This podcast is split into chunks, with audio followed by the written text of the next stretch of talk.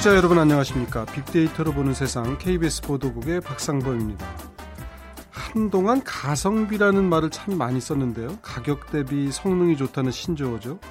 요즘은 가심비라는 말까지 나왔다고 합니다. 아마 그 만족도, 마음의 만족도가 중요하다 이런 차원에서 이런 말이 나온 것 같은데 가심비라는 말은 어떤 건지 좀 어, 잠시 후 빅데이터가 알려주는 2030 하트렌드 시간에 알아보도록 하고요. 주택 보급률이 높다고 하는데 집 못 가진 분들은 여전히 많습니다. 아파트 값은 오르고 전세 값은 요새는 조금 괜찮지만 또 언제 오를지 모르는 그런 상황입니다.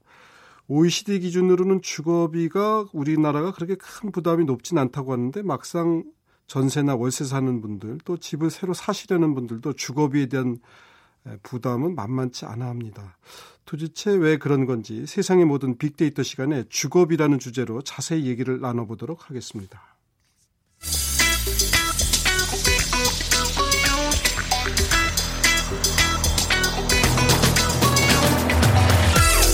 오늘 여러분이 궁금한 모든 이슈를 알아보는 세상의 모든 빅데이터.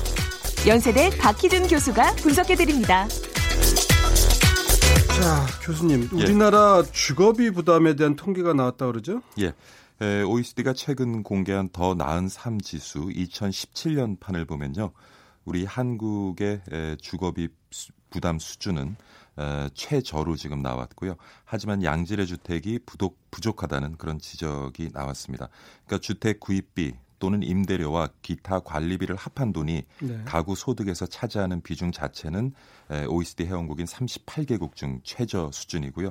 하지만 1인당 방 개수가 부족하고 그다음에 실내 화장실이 없는 등 위생 시설이 미비한 집이 아직도 많다. 그래서 어, 전문가들은 주택 보급률이 높음에도 불구하고 아파트 가격이 지속적으로 오르고 있는 그런 이유를 보여주는 통계다라고 설명을 하고 있습니다. 네.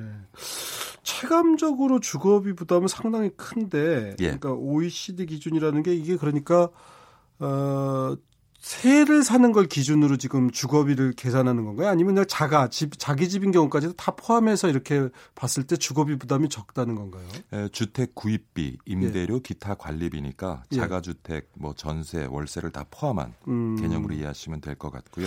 그런데 우리가 체감하기로는 우리나라 문제 물론 예. 서울을 제외하고는 그렇지 않은 것이 많아서 그렇긴 하는데 그렇죠. 전국 평균으로 보는 거죠. 예, 서울에 사는 분들은 야 집 한 채 마련하기가 얼마나 어렵고 뭐 한 20년을 한 푼도 안 쓰고 뭐 벌어야 집을 산다 이렇게 해서 걱정들이 많은데 예. 전체적으로 보면 주거비 부담이 적다는 이런 얘기네요. 예. 예, 그래서 우리의 가구당 가처분 소득 가운데 한 15% 정도를 예. 지금 주거비로 지출하는 것으로 어, 통계에 잡혀 있고요. 예. 어, 다시 말씀드리지만 뭐 주거비라고 하면은 예. 주택 담보 대출 원리금 상환액 예. 또는 이제 월세 외 관리비와 전기, 수도, 가스 요금 등을 포함한 비용입니다. 그래서 한국에서 아, 그러니까 집을 사는데 예를 들면 뭐 내가 5억을 썼다 이게 아니고 예. 5억을 사는데 뭐 한 5천만 원을 빌렸다면 그 5천만 원에 대해서 은행에다가 갚는 돈 그렇죠. 그걸 주거비로 본다는 얘기군요. 예.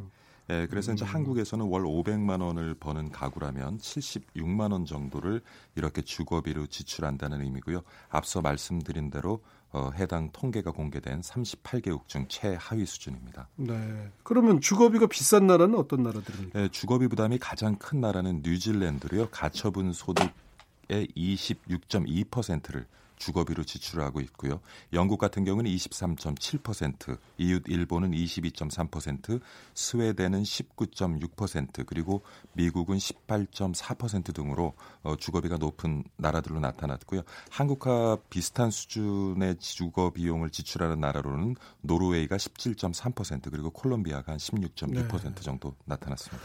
뉴질랜드가 주거비 부담이 크다는 것도 좀 의외네요. 뉴질랜드는 뭐 300만 명인가 400만 명밖에 안 사는 나라니 양이 더 많이 산다는 나라에서 예. 주거비 부담이 높다.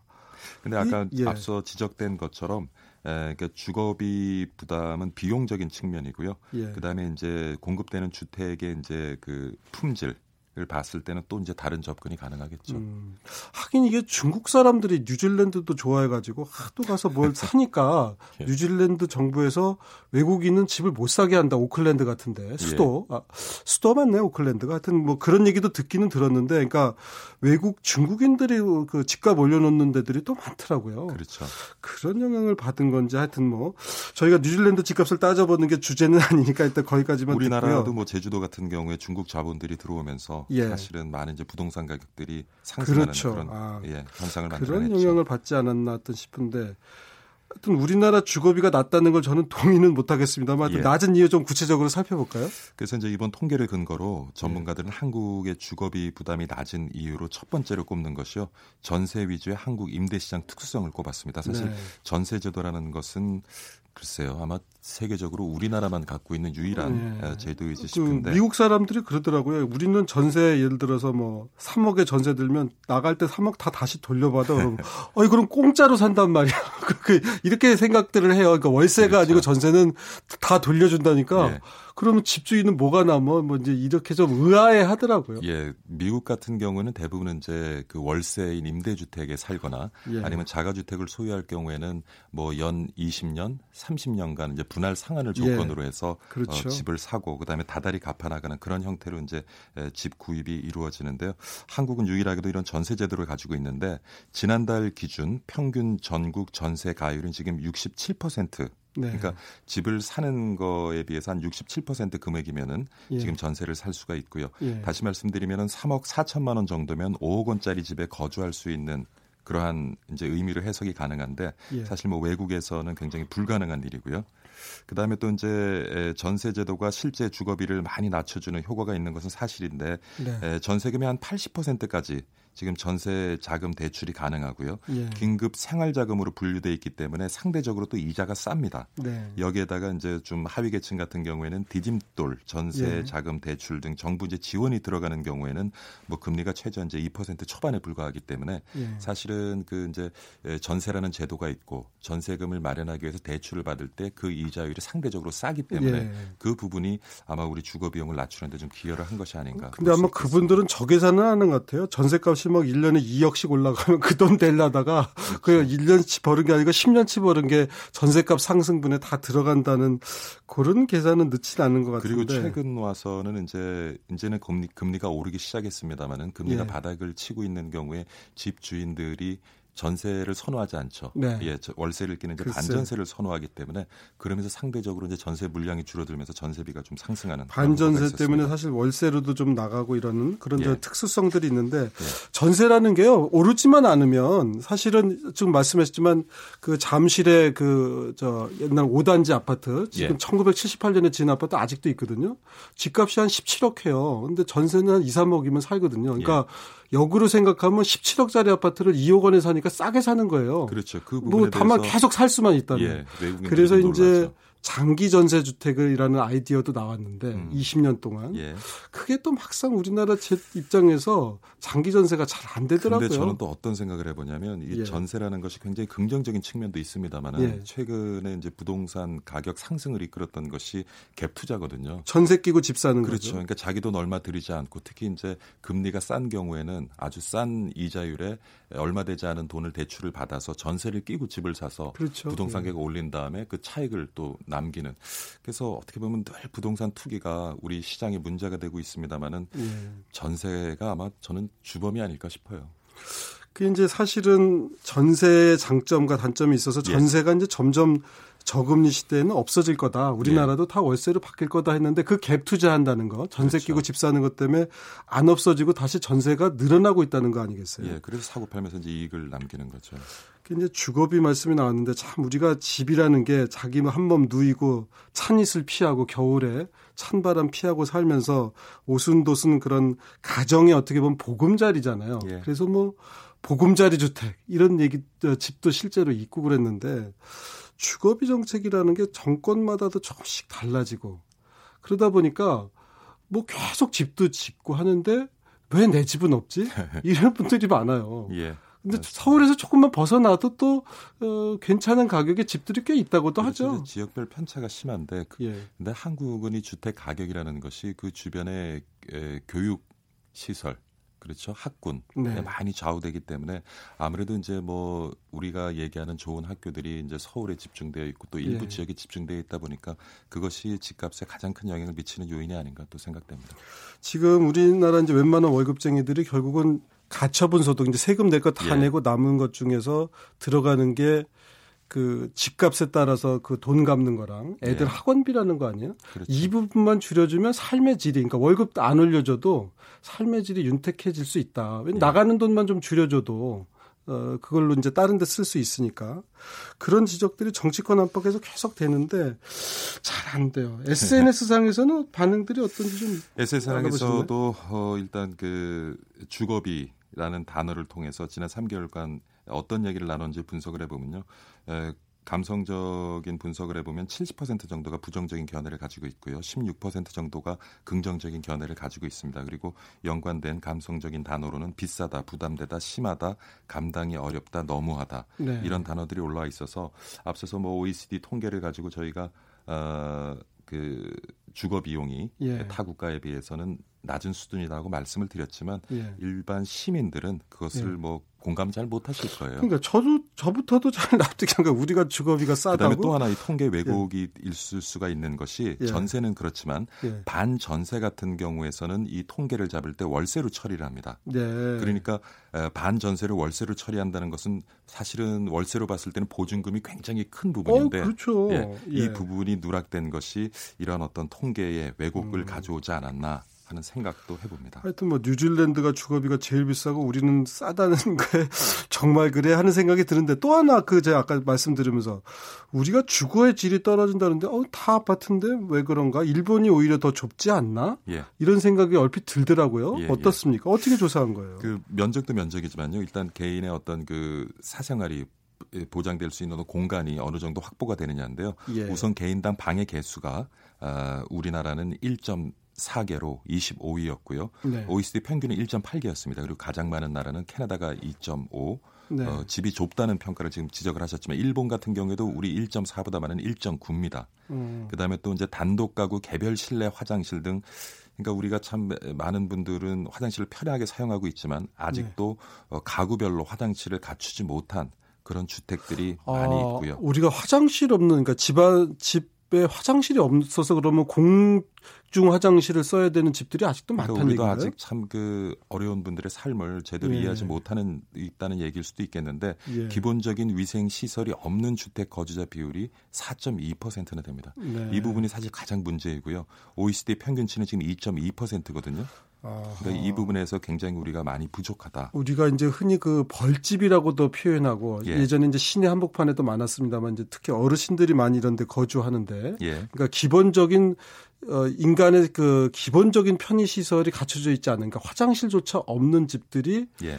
그 OECD 평균에 비해서 월등히 높다. 예. 그러니까 저소득층이 아주 열악한 데서 사는 비율이 OECD 평균보다 높다 그런 얘기군요. 그렇죠. 그러니까 예. 예. 그렇게 이해를 하면 될 것 같고요. 그다음에 하나의 그 이유를 보면은 좀 한옥을 비롯해서 구옥이 많다는 것도 하나의 원인으로 지금 꼽히고 있는데요. 그래요? 한옥이 어디 있죠? 그게 북촌 말고 한옥집이 아직도 이렇게 있나요? 그래도 지방 같은 경우에는 꽤 있습니다. 어, 그러니까 화장실이 예, 없는 한옥. 주택별로 위생 시설을 갖추지 못한. 아, 그러니까 무슨 스레트 지붕 있는 집을 말하는 게 아닌가 싶은데 한옥이라는 게 예. 기와집을 얘기하는 건 아니겠죠, 뭐. 예. 그래서 음. 이제 일본 같은 경우도 사실 주택 그런 여건이 저희보다 훨씬 주거 여건이 낮습니다만은 네. 전체 인구의 한 6.4%가 이런 네. 위생 시설이 없는 곳에 네. 사는 것으로 집계가 됐기 때문에 그 원인 중에 하나가 어떤 구옥 아직 예, 개선되지 못한 구옥이 여전히 존재하고 그곳에 사는 분들이 아직도 꽤 있다는 그런 의미로 네. 저희가 받아들이면 될 것 같습니다. 우리나라가 이제 3만 달러 시대 1인당 GDP 3만 달러 시대로 간다고 하는데 화장실도 없어서 그러니까 지금 주택 보급률이 100%라고 하는데 이것은 허수일 수 있다는 거죠. 예. 제대로 에, 충분한 어떤 삶의 질을 보장할 수 있는 주택을 감안했을 때는 주택 보급률 100% 이것은 허수일 수 있다라는 예. 생각을 해봅니다. 우리 김현미 국토교통부 장관이 저희 방송 뭐 듣고 계신지 모르겠습니다만 하여튼 뭐 이런 그러니까 우리가 최저점에서 뭐 살고 계신 분들 어떻게 보면 우리가 최저임금이란 말도 있지만 최저 생계비가 아니고 최저 수준의 삶을 살고 있는 분들에 대해서는 우리가 한 번 더 살펴봐야겠다. 예. 우리들의 이웃이니까 그런 생각을 말씀 듣다가 보니까 떠오르게 되네요. 예. 알겠습니다. 지금까지 세상의 모든 빅데이터 연세대학교 산업공학과의 박희준 교수였습니다. 고맙습니다. 네, 감사합니다.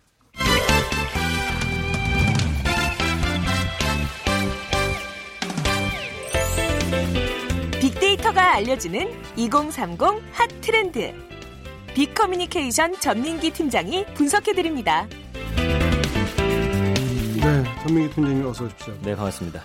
가신비라고 저도 그 우리 프로그램 모두에 첫머리 말씀은 드렸는데 사실은 정확히 무슨 말인지 모르겠더라고요. 가신비가 음. 정확히 어떤 얘기예요? 그러니까 소비자가 구매를 결정할 때 어, 최근의 트렌드 중에 하나가 가격 대비 성능을 강조했던 네. 그 가성비라는 것이었는데 네.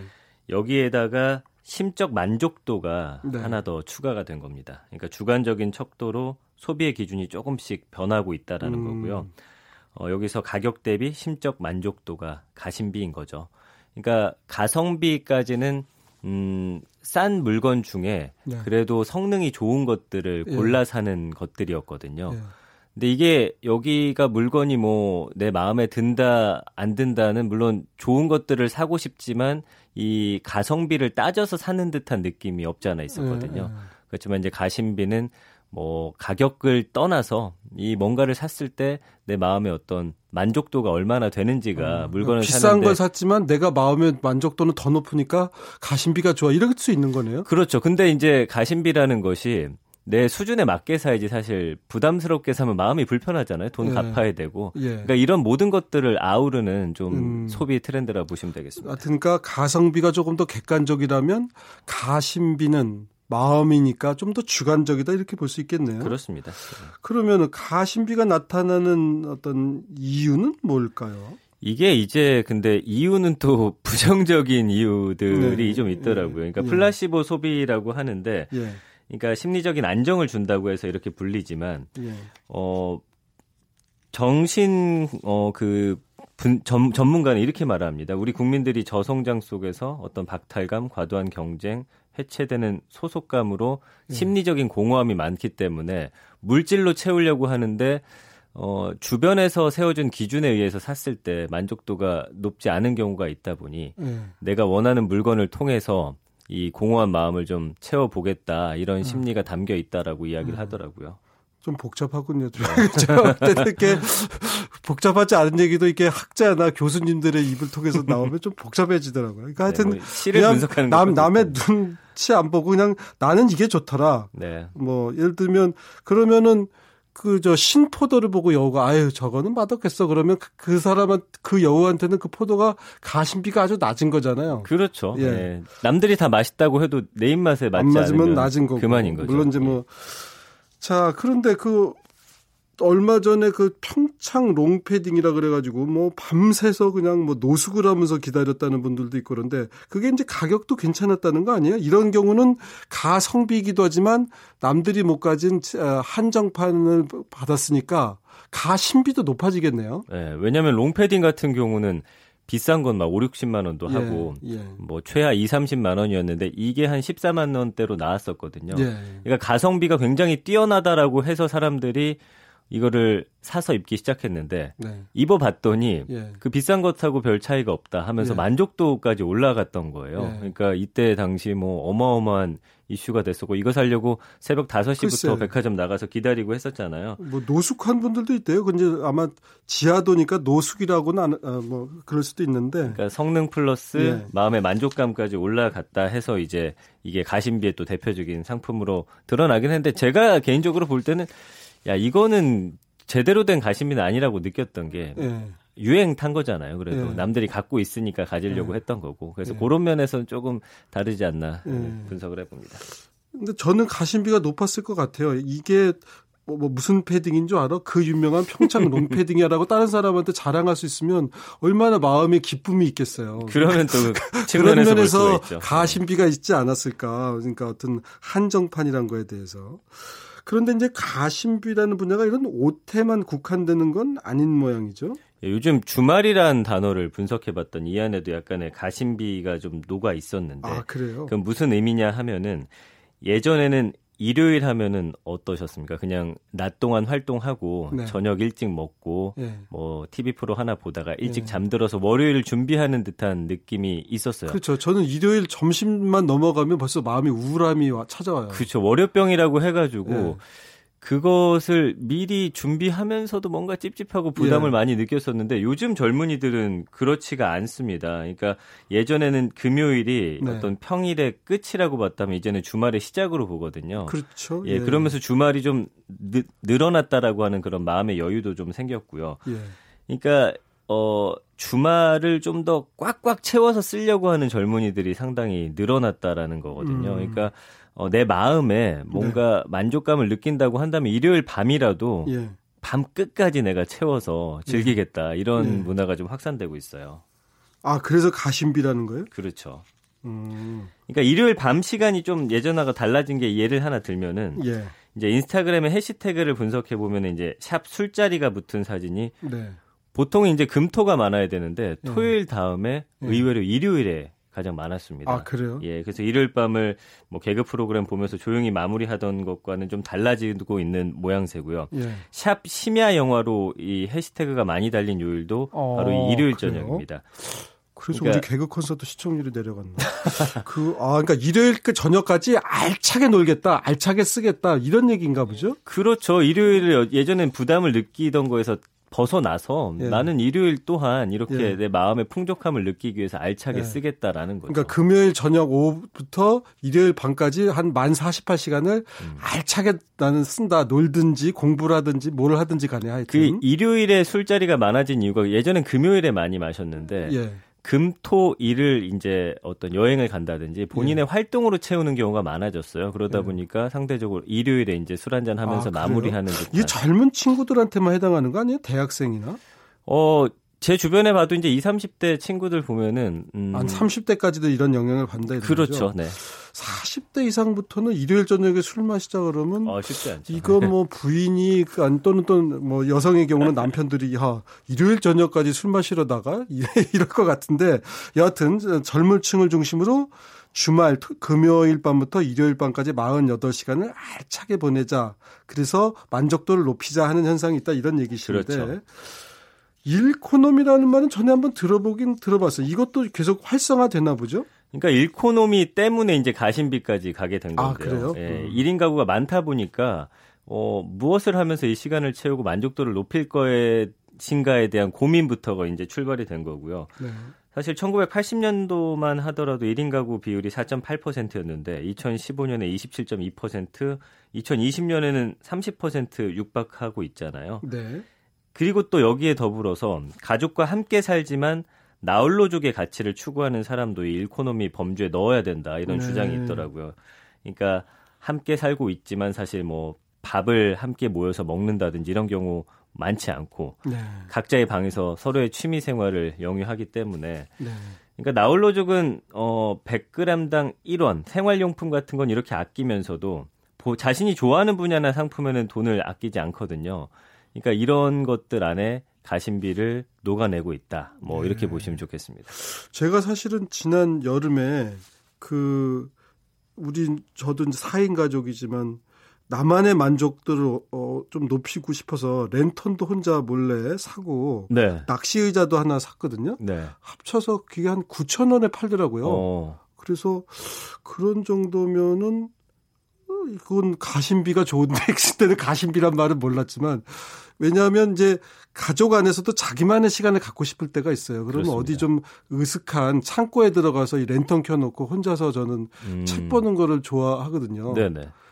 그래야 좀 뭐 부인이나 아이들로부터 좀 독립해서 음. 조용히 자기만의 시간을 갖고 싶을 수가 있잖아요. 그렇죠. 그랬을 때 큰 돈을 쓸 수는 없단 말이에요. 그럼 혼나니까. 음. 그러니까 아주 저렴한 가격에 나 혼자만의 시간을 즐길 수 있는 그런 무언가를 사고 싶은 충동을 제가 받아요. 어. 저 같은 분들이 있나 봐요. 그럼요. 많죠. 굉장히 많고 예. 이미 앵커님께서는 그런 가심비를 어 손수 느끼면서 네. 사셨던 분이 아닌가 싶네요. 예. 그러니까 그런 어떤 소비 행태들이 그렇게 아주 싸게 그런 물건들을 뭐 이렇게 세 개 하나를 한 봉지에 넣어가지고 파는 것들이 있거든요. 맞아요. 네. 아 그런 게 다 일코노미와 관련이 있는 건가 보군요. 그렇죠. 그러니까 최근 3년간의 소비 관련 속성 비중 변화를 살펴보니까 가격은 뭐 물론 항상 1위에 있지만 네. 예전에는 이제 브랜드라든지 유행이라는 단어가 이 네. 가격과 늘 함께 맞닿아 돌아갔는데 네. 최근에는 취향 쪽으로 많이 이제 돌아서고 네. 있는 추세거든요. 네. 그러니까 여기에서 이제 자신의 성향이나 취향을 담은 물건을 좀 사고자 하는 그런 마음들이 많은 것 같고요. 예.